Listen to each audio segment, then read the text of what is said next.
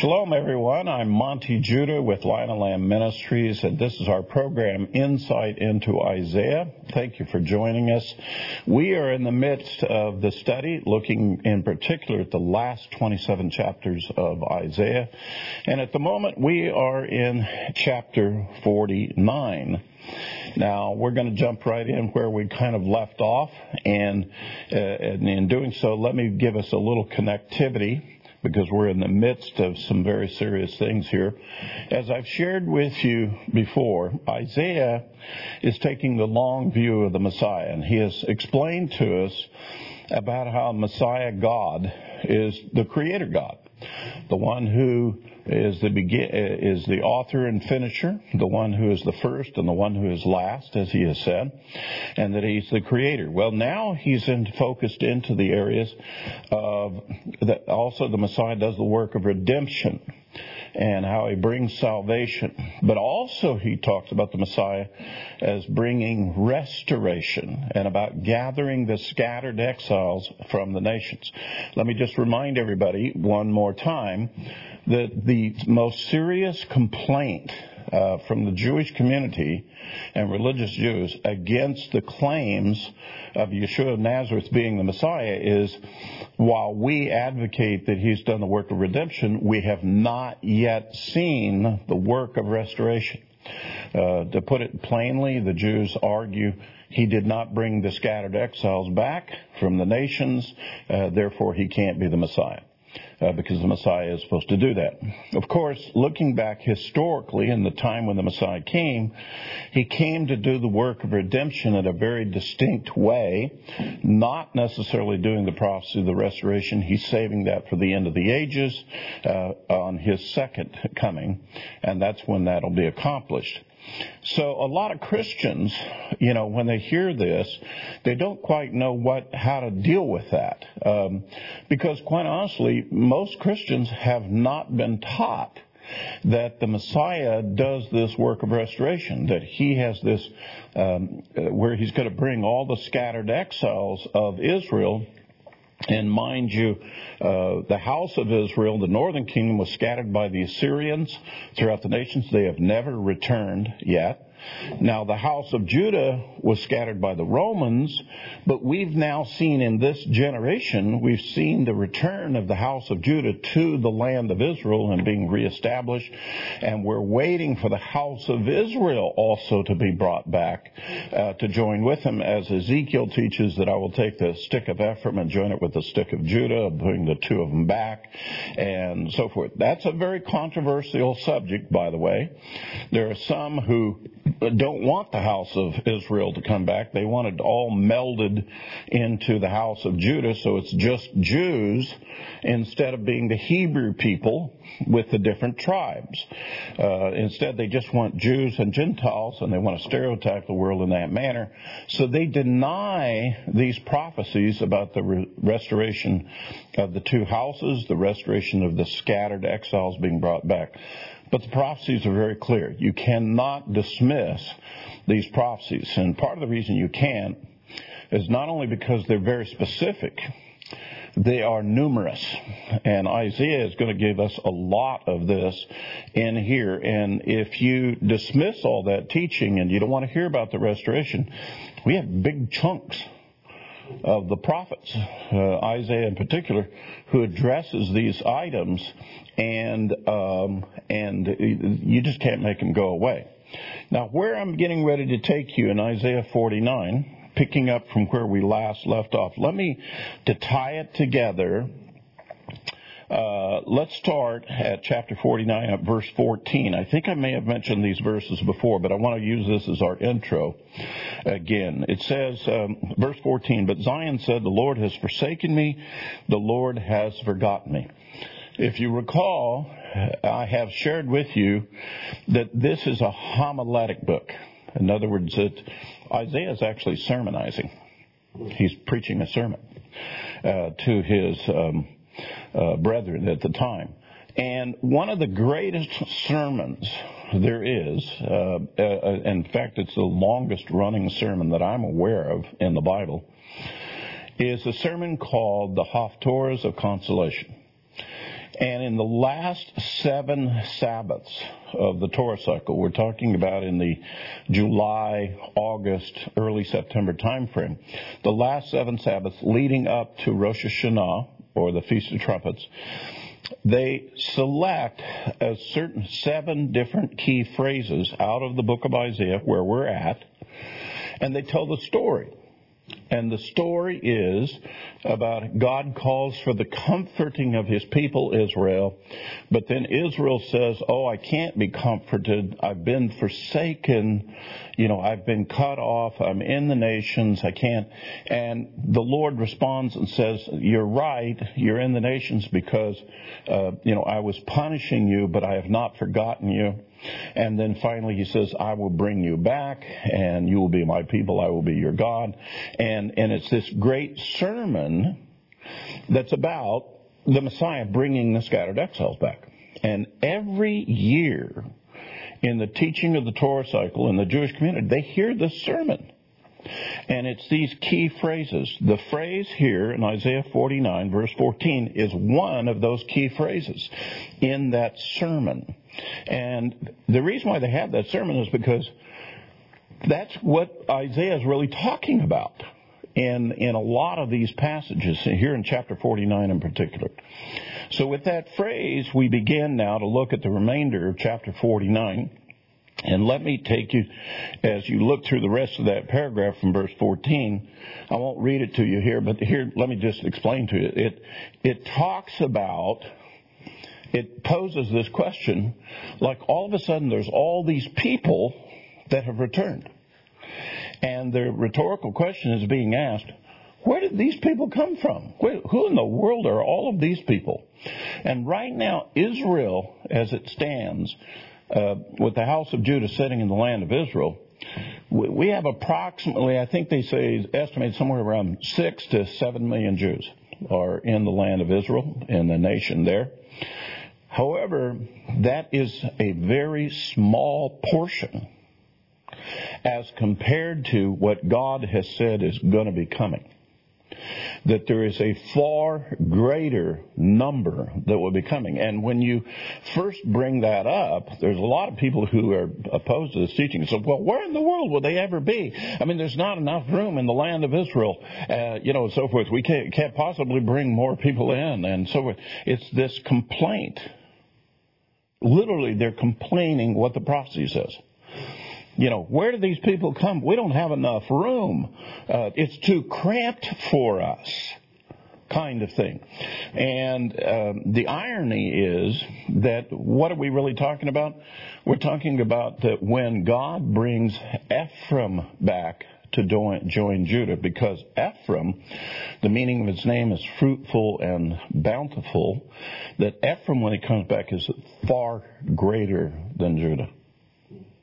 That the Jews that we have in the land of Israel is only a small portion of what is a much greater assembly of the house of Israel, still scattered in the nations, that the Messiah is going to be bringing back, and so that it will become the greater Israel instead of just Israel. Well, of course, in those days, the Lord's going to own the whole earth.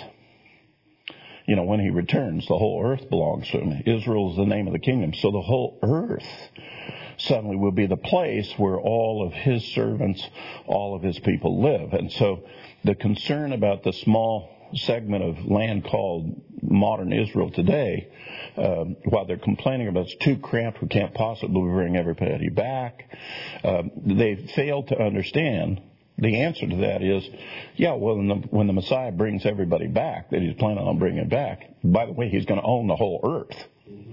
You know, when he does that. So no, no it's not going to be too cramped. It's going to be wonderful. So this, in verse 21, let me read to you again.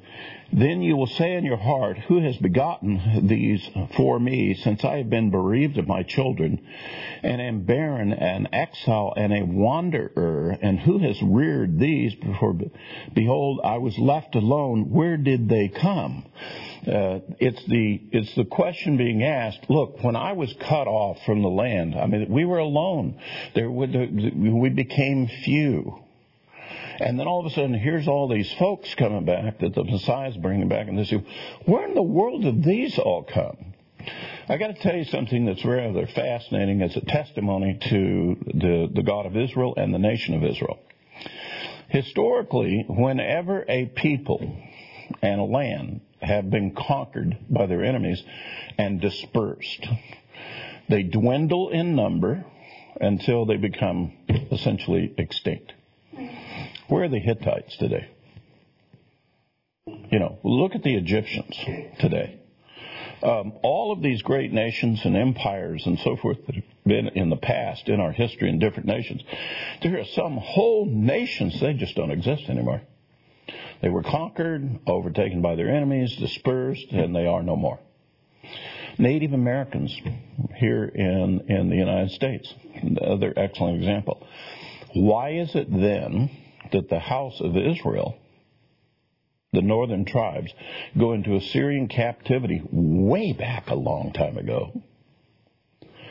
And they still are present today. And the number, by the way, that is emerging that belongs to them far exceeds. It's like multiple nations. And it's a testimony to how the Lord knows how to preserve his people. He didn't cast us out of the land to destroy us. He cast us out of the land to punish us for unbelief and disobedience but he said he had not forsaken the covenant with us. He has not forgotten us and he will bring us back because he is the Lord and he's the God of Abraham, Isaac, and Jacob. And he made promises to our fathers and he said that, that your descendants will live in this land and he's going to bring us back. Not because of any righteousness that we have, but because of his righteousness and because of his promises and his declarations, he's going to do it. And the we, we have Isaiah here saying the Messiah is the instrument that makes that happen. He's Messiah God who makes this happen. So with that said, let me just tell you that there is no doubt in my mind, and by the way, I'm not the only one who agrees with this. Verse 21 is talking about the dynamic between Ephraim and Judah. That it's Judah who is concerned about where in the world are all these people coming from and how in the world are they going to come back and so forth, which is the very dynamic going on today. With that said, let me take you to verse 22.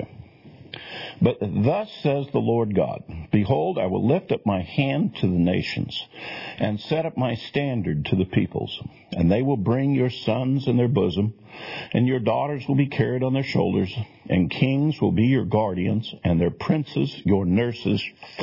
They will bow down to you with their faces to the earth and lick the dust of your feet, and you will know that I am the Lord. Those who hopefully wait for me will not be put to shame. Beautiful verse talking about that. Now, for those who are saying, well, Monte, you know, we think this is stuff in the past. We think this has already taken place and so forth. I have a very specific point to make to you. Yeshua quotes from this verse in the New Testament. In the book of Revelation, talking about the end of the ages when he comes back the second time. He quotes this verse. Let me take you to that. Join with me now to Revelation.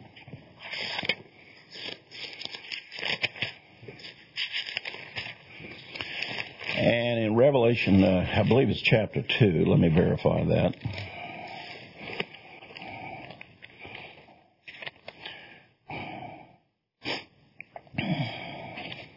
It's uh, chapter 3 and verse 9. And chapter 3 and verse 9 is a re- the reason why I was hesitating is that there is a parallel from this verse back to chapter 2 verse 9. Let me read chapter 2 verse 9.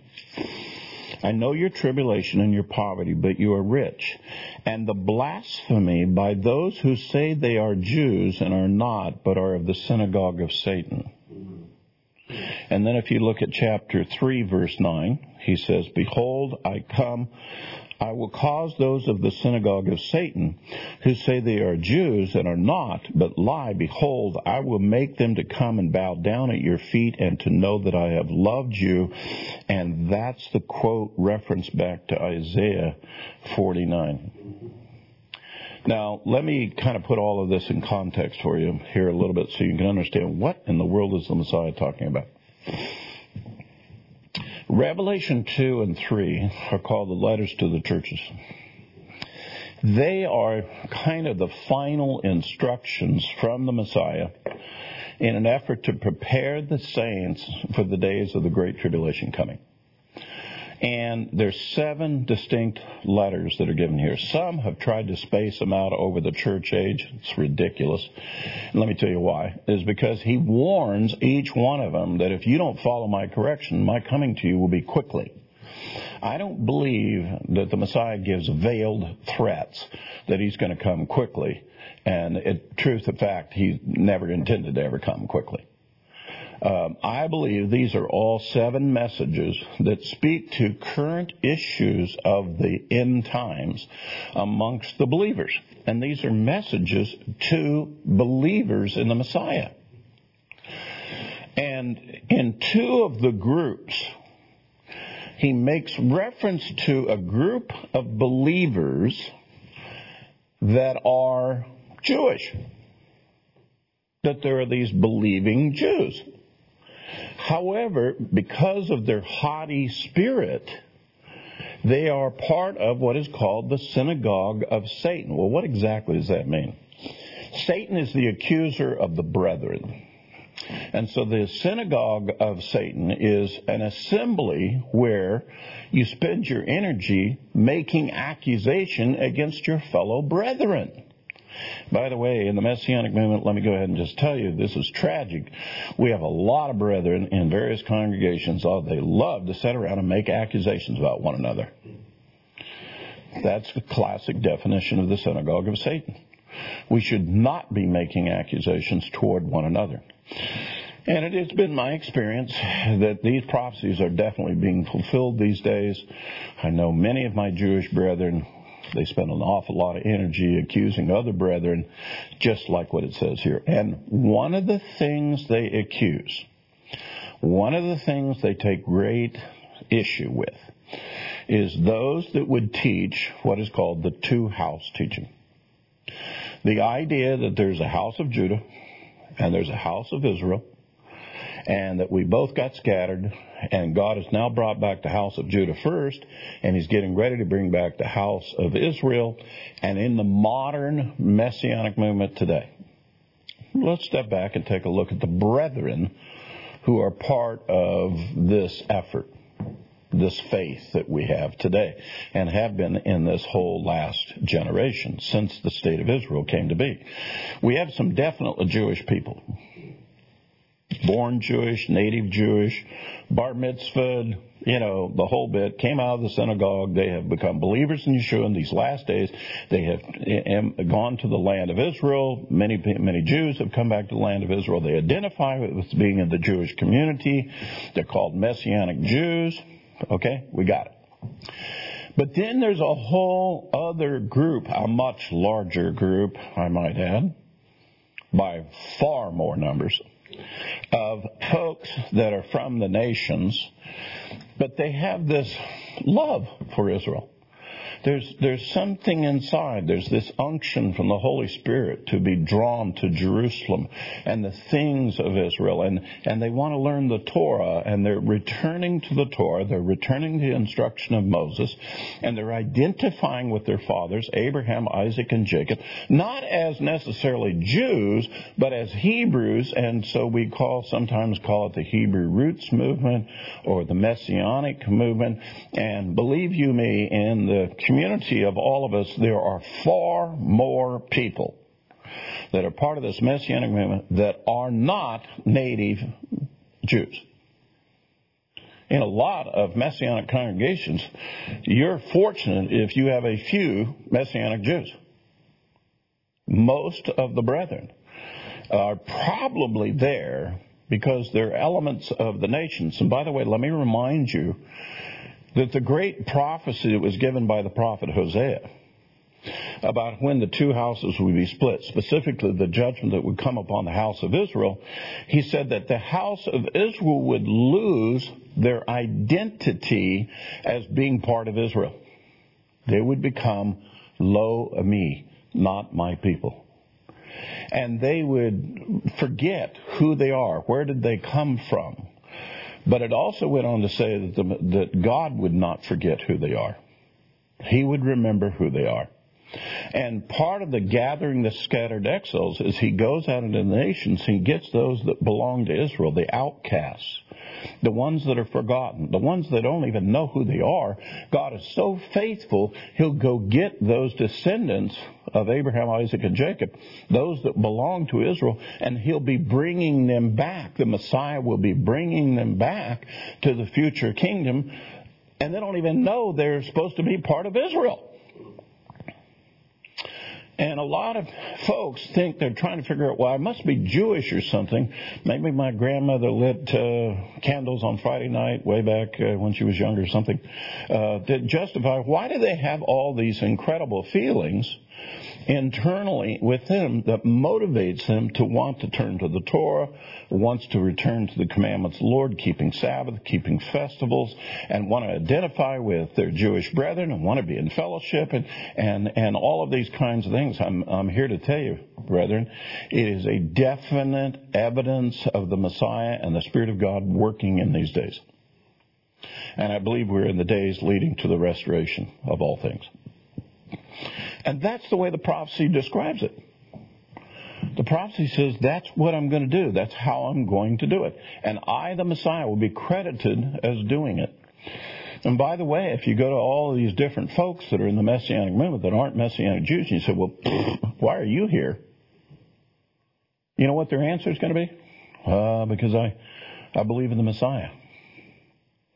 And this is, I guess, what the Messiah is leading me to and it ties back in. But now, let's be honest, in this generation, as this subject has emerged in the modern Messianic movement, the major Messianic Jewish organizations and their leaders who are Messianic Jews are opposed to this.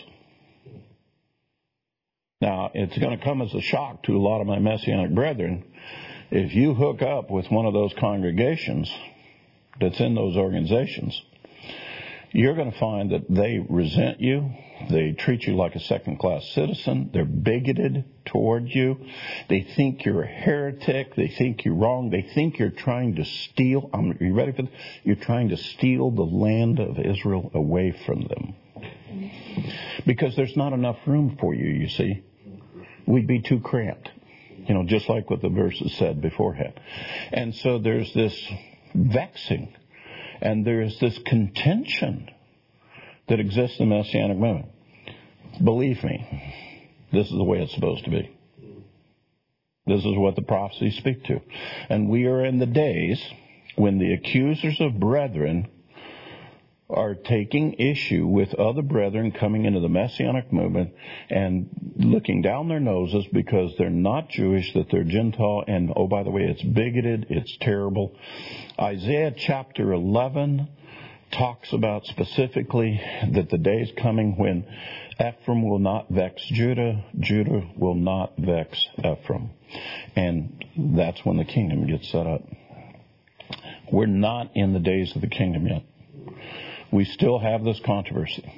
Now, here is the incredible thing that uh, Yeshua has said to us in Revelation 3:10. And this is what I say to my um, non-Jewish, shall we use that term, non-Jewish messianic brethren. Just relax. You don't have to fight this battle. Watch. To show you how powerful his return of you to come back to the land is, he is going to cause, and I'm, I'm, certain when I say these words, some of my Messianic Jewish brethren are just going to have a fit. Uh, but this is what it says. It says, I will take those Messianic Jews that are bigots, that falsely accuse you. I will have them bow down to you and they will kiss the dust right in front of you. I, the Lord, will humble them. So let me just say to you, if you run into this controversy, don't fight it. By the way, you're not going to win the battle.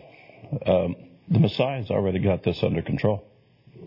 The Messiah has already said. Now, the message of this to my Messianic Jewish brethren who are believing, believing brethren, you better stop being a bigot.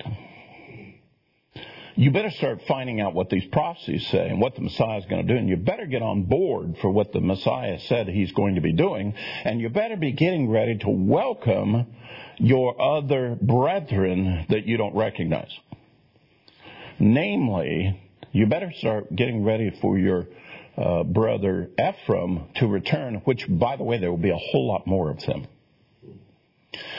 There is another teaching in the New Testament that addresses a lot of this. And um, it, it, and the church has absolutely no concept of this. And it's the teaching of the prodigal son. You have a father, he has two sons. And this one son gets frisky. He becomes disobedient. He wants his inheritance early. He, he doesn't want to be in his father's house. He doesn't want to be with his older brother. So he leaves. Well, as you know the story, he goes out into the nations and bad things happen to him. And there finally comes a day when he's a slave, a servant working literally in a pigsty. And he becomes so disgusted with his situation that he suddenly realizes, that, you know, it would be better for me if I just went back to my father's house and if all I did was, was a slave there. Not even a son, just be a servant there. It would be far better for me. And so the son returns just willing, humbling himself. Just let me be a servant in my father's house. I'm not trying to claim the honor as a son. Just let me come back. But what does the father do? The father is so excited that his son has returned that he puts him in a robe. He calls for a feast of rejoicing. And he directs his older son to prepare uh, you know, this feast. And the, the feast is supposed to be this uh, fatted calf. By the way, the calf and a bull are the symbols for the house of Ephraim, for the tribe of Ephraim. That's the symbol for Ephraim. And he wants to hold a feast for Ephraim. Now, the older son gets upset. And if you recall, he argues to his father and says, Look, why are you doing this? I have been here the whole time. I have remained faithful. I don't recall you ever holding a big feast for me, not so much as even a single kid, a goat, to be offered. What is the most common sacrifice that was brought by the Jews? A kid, a goat. That's the most common gift they would make to the Lord. You, you haven't even done one of those. And the lesson that Yeshua is giving there is, is that when the prodigal son returns, everybody should be rejoicing. Nobody should be resenting their situation and the, the return. And essentially, that's the dynamic going on in the Messianic movement right now between some of our Messianic Jewish brethren who finally returned and are, are, are, you know, following the Lord, following the Messiah, uh, you know, getting back, but they see all these other brethren coming, and they're not Jews, and it, they resent it. They resent that God has reached out by His Spirit and gathered up all kinds of people from all different kinds of nations. And they want to be joined with their brother Judah. And they don't like it. And it's haughtiness and ego. Just like the story of the prodigal son, we have that same thing. Well, this, these verses are talking about the dynamic of the return of the house of Israel coming back when the Messiah brings it back. So let me again read these verses to you from Isaiah, going back to Isaiah 49. Thus says the Lord, Behold, I will lift up my hand to the nations, and set up my standard to the peoples, and I will bring your sons in their bosom, and your daughters will be carried on their shoulders, and kings will be your guardians, and princes your nurses. And he's talking about the return of the house of Ephraim. A wonderful thing to take place. It goes right along with the father in the prodigal son story. Let's have a feast, man. Let's, you know, let's really rejoice at these things that are taking place. Who is the standard that's been lifted up to bring him back? The Messiah.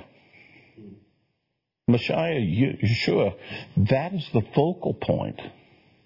That's the part that's raised up for us to follow. Is the Messiah is the one who's leading us.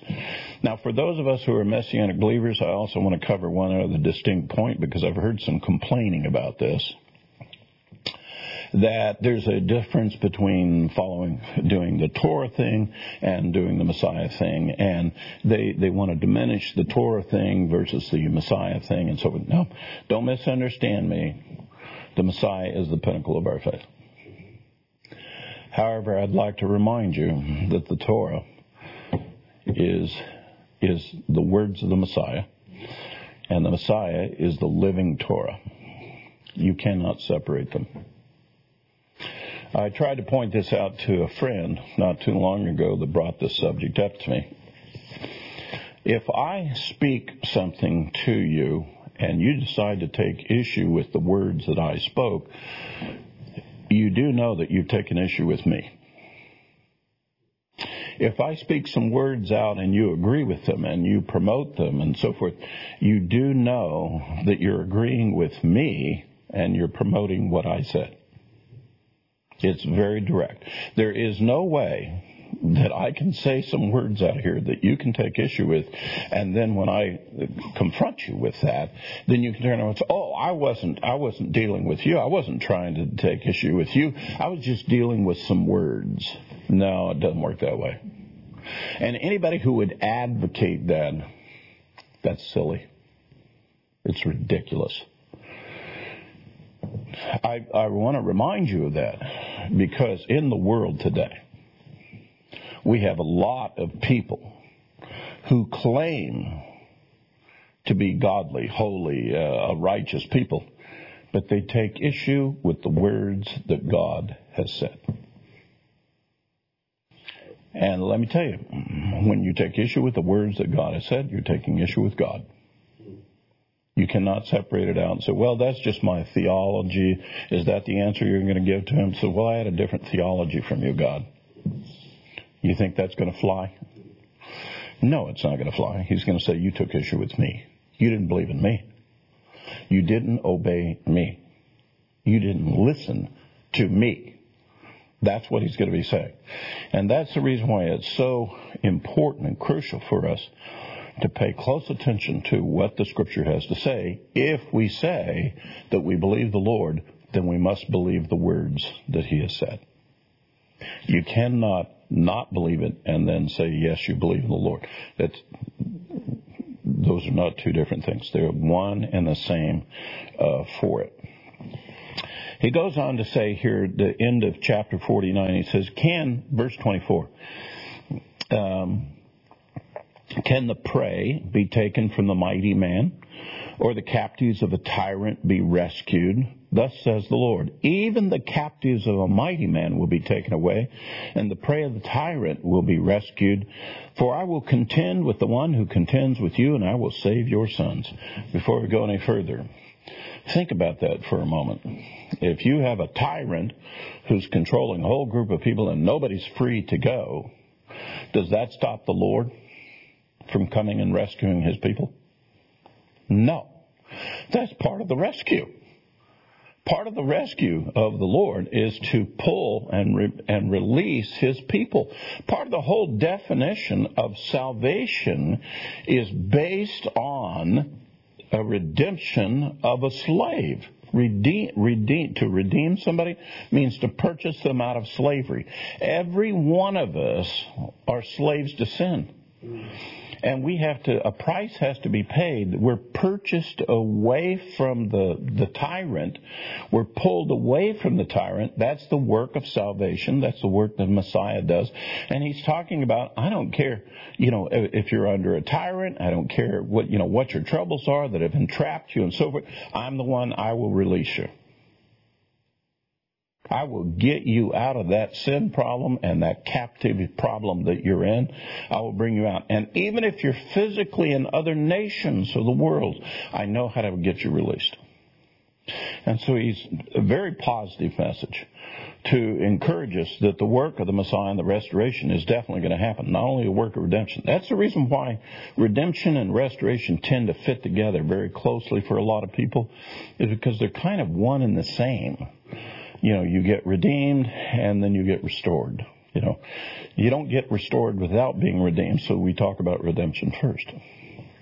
He goes on to say here, verse um, 26, and I will feed your oppressors with their own flesh, and they will become drunk and with their own blood as the sweet wine, and all flesh will know that I am the Lord, am your Savior, and your Redeemer, the mighty one of Jacob.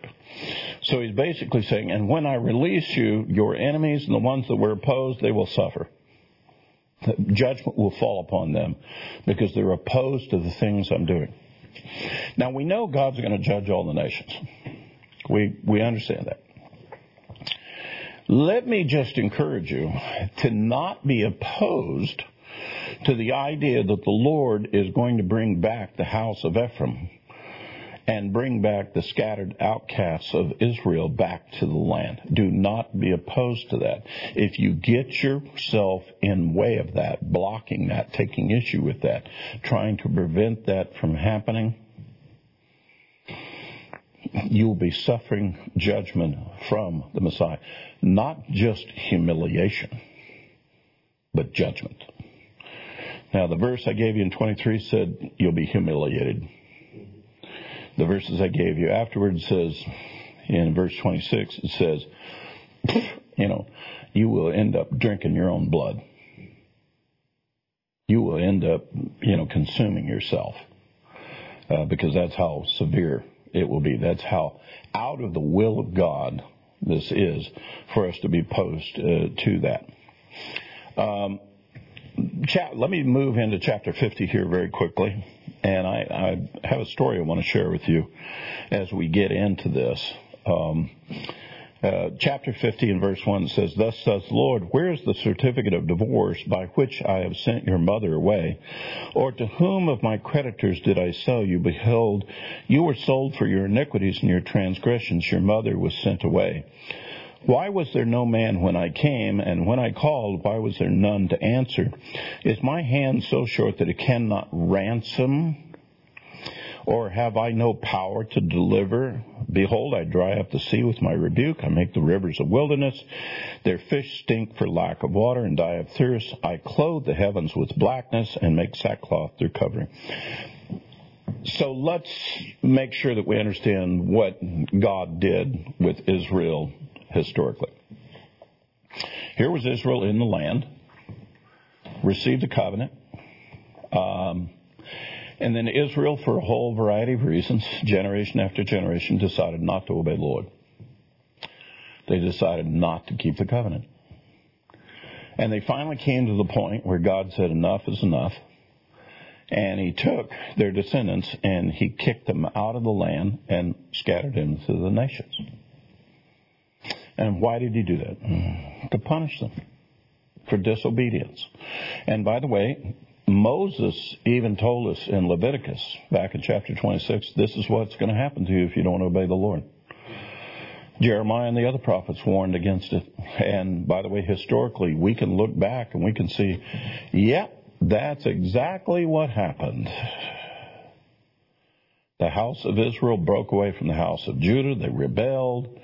They wouldn't go to Jerusalem and worship the Lord. They set up another place. They started worshiping the Queen of Heaven, making baking cakes to the Queen of Heaven, and and mixing that with the Lord. And they got booted out of the land of Israel and scattered into the nations. And my Jewish brethren, they followed suit. They didn't learn the lesson either and they got kicked over to the Babylonians for a while for failing to not give the land its rest. And they came back and they disobeyed some more, showed hostility toward God, and they got themselves kicked into all the nations of the world through the Roman uh, captivity. I mean, we, we look back historically and we see this. Now, let me tell you where most of the commentary of Christianity is at the theology of Christianity. Well, God had this wonderful thing with Israel, but because of Israel and misbehavior, God decided to change the covenant. He, he divorced Israel, and then he decided to work with the church. It's called replacement theology. And I've heard all throughout my life when I was associated with churches that God's economy now is with the church and the church age and no longer with Israel. Well, here's Isaiah talking about the whole dynamic, and he says, Where's this certificate of divorce at? You know, all I see is God's promises of the covenant, which he says, even though you forget it, I will keep it. Even though you forget me, I will not forget you. I will remember it for you, he says. And I will bring you back, and I will establish you, and I will fulfill my promises I made to your fathers. Now that's what the scripture says, but we got other men standing and say, nope, nope, that's not what happened. You know, um, they really misbehaved, and as a result, uh, you know, God kicked them out, and they're done, and God's working with us now. For the record, let me go ahead and tell you, if that theology is correct, then all of you folks that are in the church, New Testament church folks, you are in deep trouble. Because if that theology is correct, you have sinned far more than Israel has. You have done contrary to what the Lord has said, even more than Israel did historically. And so if, if your theology is correct, I would say that you're in deep trouble. If God is going to be faithful and honest and fair and just, what your your your destiny is judgment. But that is not what the Lord has said. Thank goodness.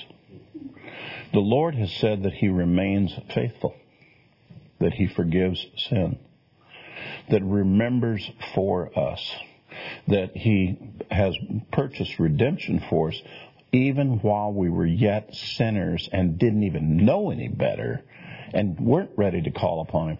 The Lord has saved us.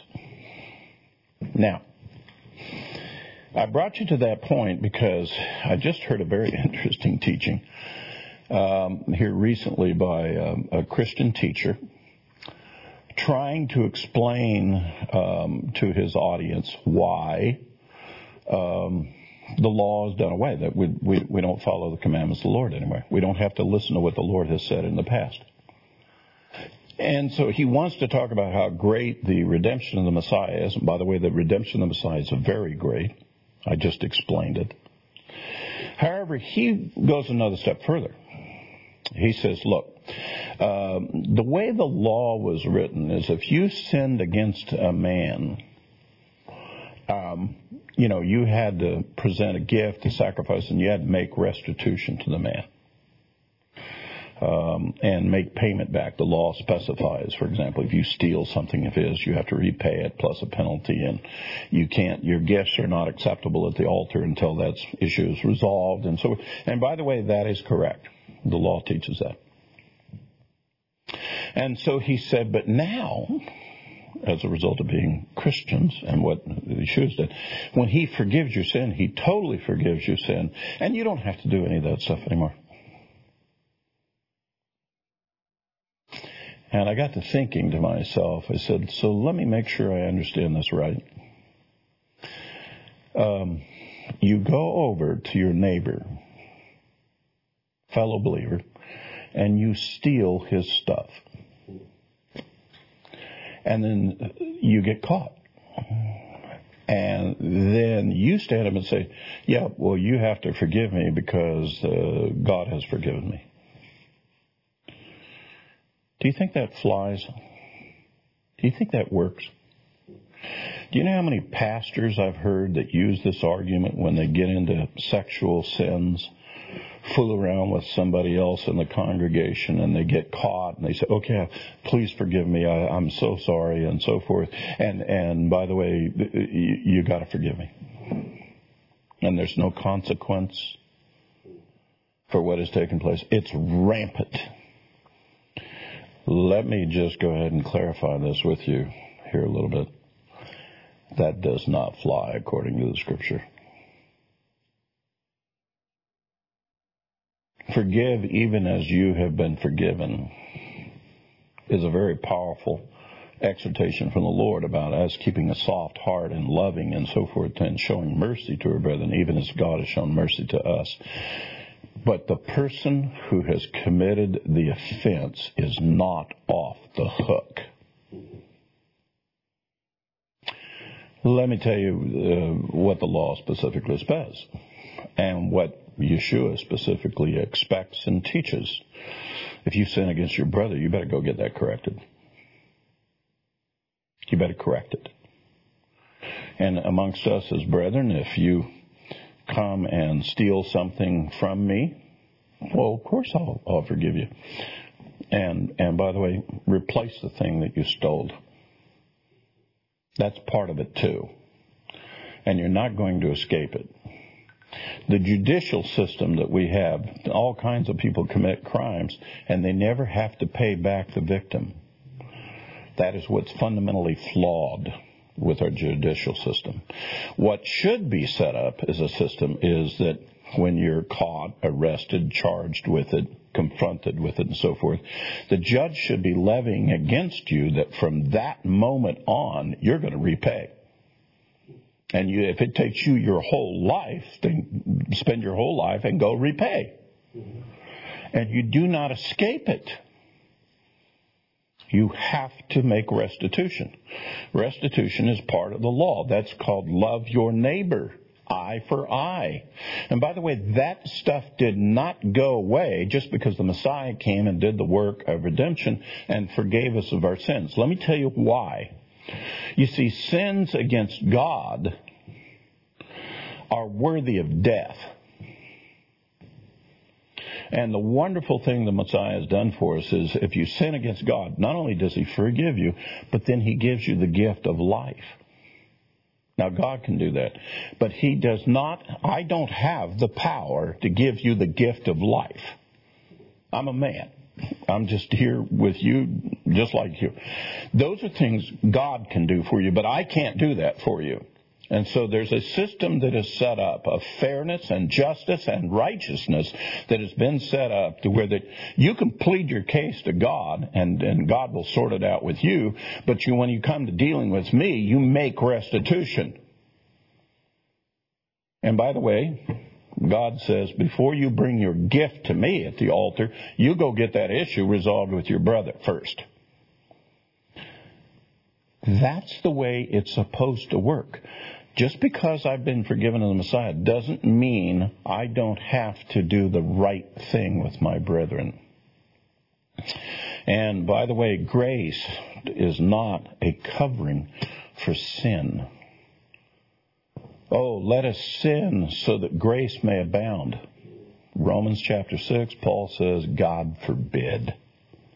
That is not what grace does and what it's for. Going back to where we're at here in chapter 50,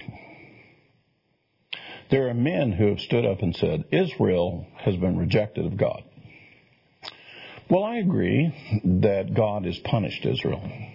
But if you're going to go to the point that he's rejected passed judgment on, no longer listens to, no longer remembers, and has separated the, them completely, you would be wrong. Because every man has the ability to come back to God, and by His mercy and His grace, He can bring you back. He can raise you back up again. Now, obviously, what is being exhorted to here by the prophet is Israel, would you remember the relationship you have with God? Call upon Him, return to Him, and things will be taken care of. The Lord will take care of it. And that's what we tell every person when it comes to sharing the gospel with. I don't care what's happened to you in your life. I don't care the kinds of sins that you got involved with. I don't care about the mistakes you've made and so forth. I'm saying to you that if you'll turn to the Lord, the Lord can resolve the issue between Him and you. In fact, He's already done it for you graciously. All you have to do is accept it and get up and walk differently. But your behavior toward other men, you will still be held accountable. Let me give you one last final example of this. Here in Oklahoma, I know a brother. Um, a, he's a man that has walked by faith for many years. God has given him a very fascinating ministry. And the ministry that he's been given is one that he's the man who's permitted to go and talk to death row inmates. That's his ministry. He goes to criminals who have been convicted in court, murderers, terrible sins, terrible crimes. And God has given him the capacity, the ability, the ministry to sit with them and explain that even though all that's taken place, that God will forgive them and, and that they can receive eternal life. But you know what he says to them right after they accept the Lord? He says, I want to make sure you also understand this. The sins you've done against other men, you're going to be paying for that. Now you owe debt to the state and to your fellow citizens, and they put the death penalty on you. And I don't care if you do know the Lord or something, that is not a way to escape the punishment that you well deserve from other men. You've heard about death row inmates, they become believers and suddenly they want to have a pardon or want to, you know, it doesn't work that way. It doesn't work that way. Yeshua had that man join him in paradise, but that didn't stop him from being executed.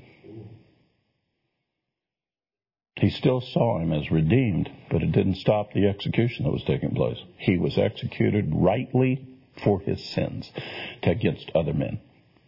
And that's a case of where the commandment of the law is still in effect, even though God's redemption has been working.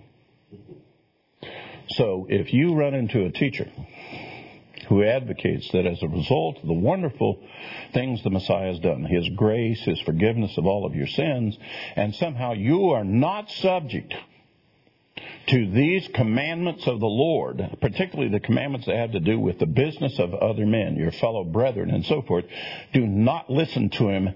It is incredible error. And it will mislead you. Now, you need to be thankful for what God has done, and then you need to go and make things right for other people. You need to correct those things and make amends, make restitution, as the law calls for, and then get it right. Um, God's grace and mercy are incredible and wonderful things. In fact, if you stop and think about it, just the concept of grace and just the definition of mercy. And by the way, those are real things that exist in the world. We, we know them when we see them. They are greater than any one of us any, they're greater than any individual. They are real things. And they have great value. And they come from the Lord. And those are the wonderful things for us, despite who we are, despite what we have done. But do understand that you're on this earth. You are subject to the things on this earth. You're subject to your mortal flesh. You're subject to your other brethren and your neighbors that you live with. And the law specifies the commandments on how to deal with that. So, there is no certificate of divorce for Israel. The Lord is remembering the covenant, and He will be bringing the scattered exiles back. All right, uh, we're going to pick up from chapter 50 in our next program. The Lord bless you guys. Hope this was an encouragement to you. Amen.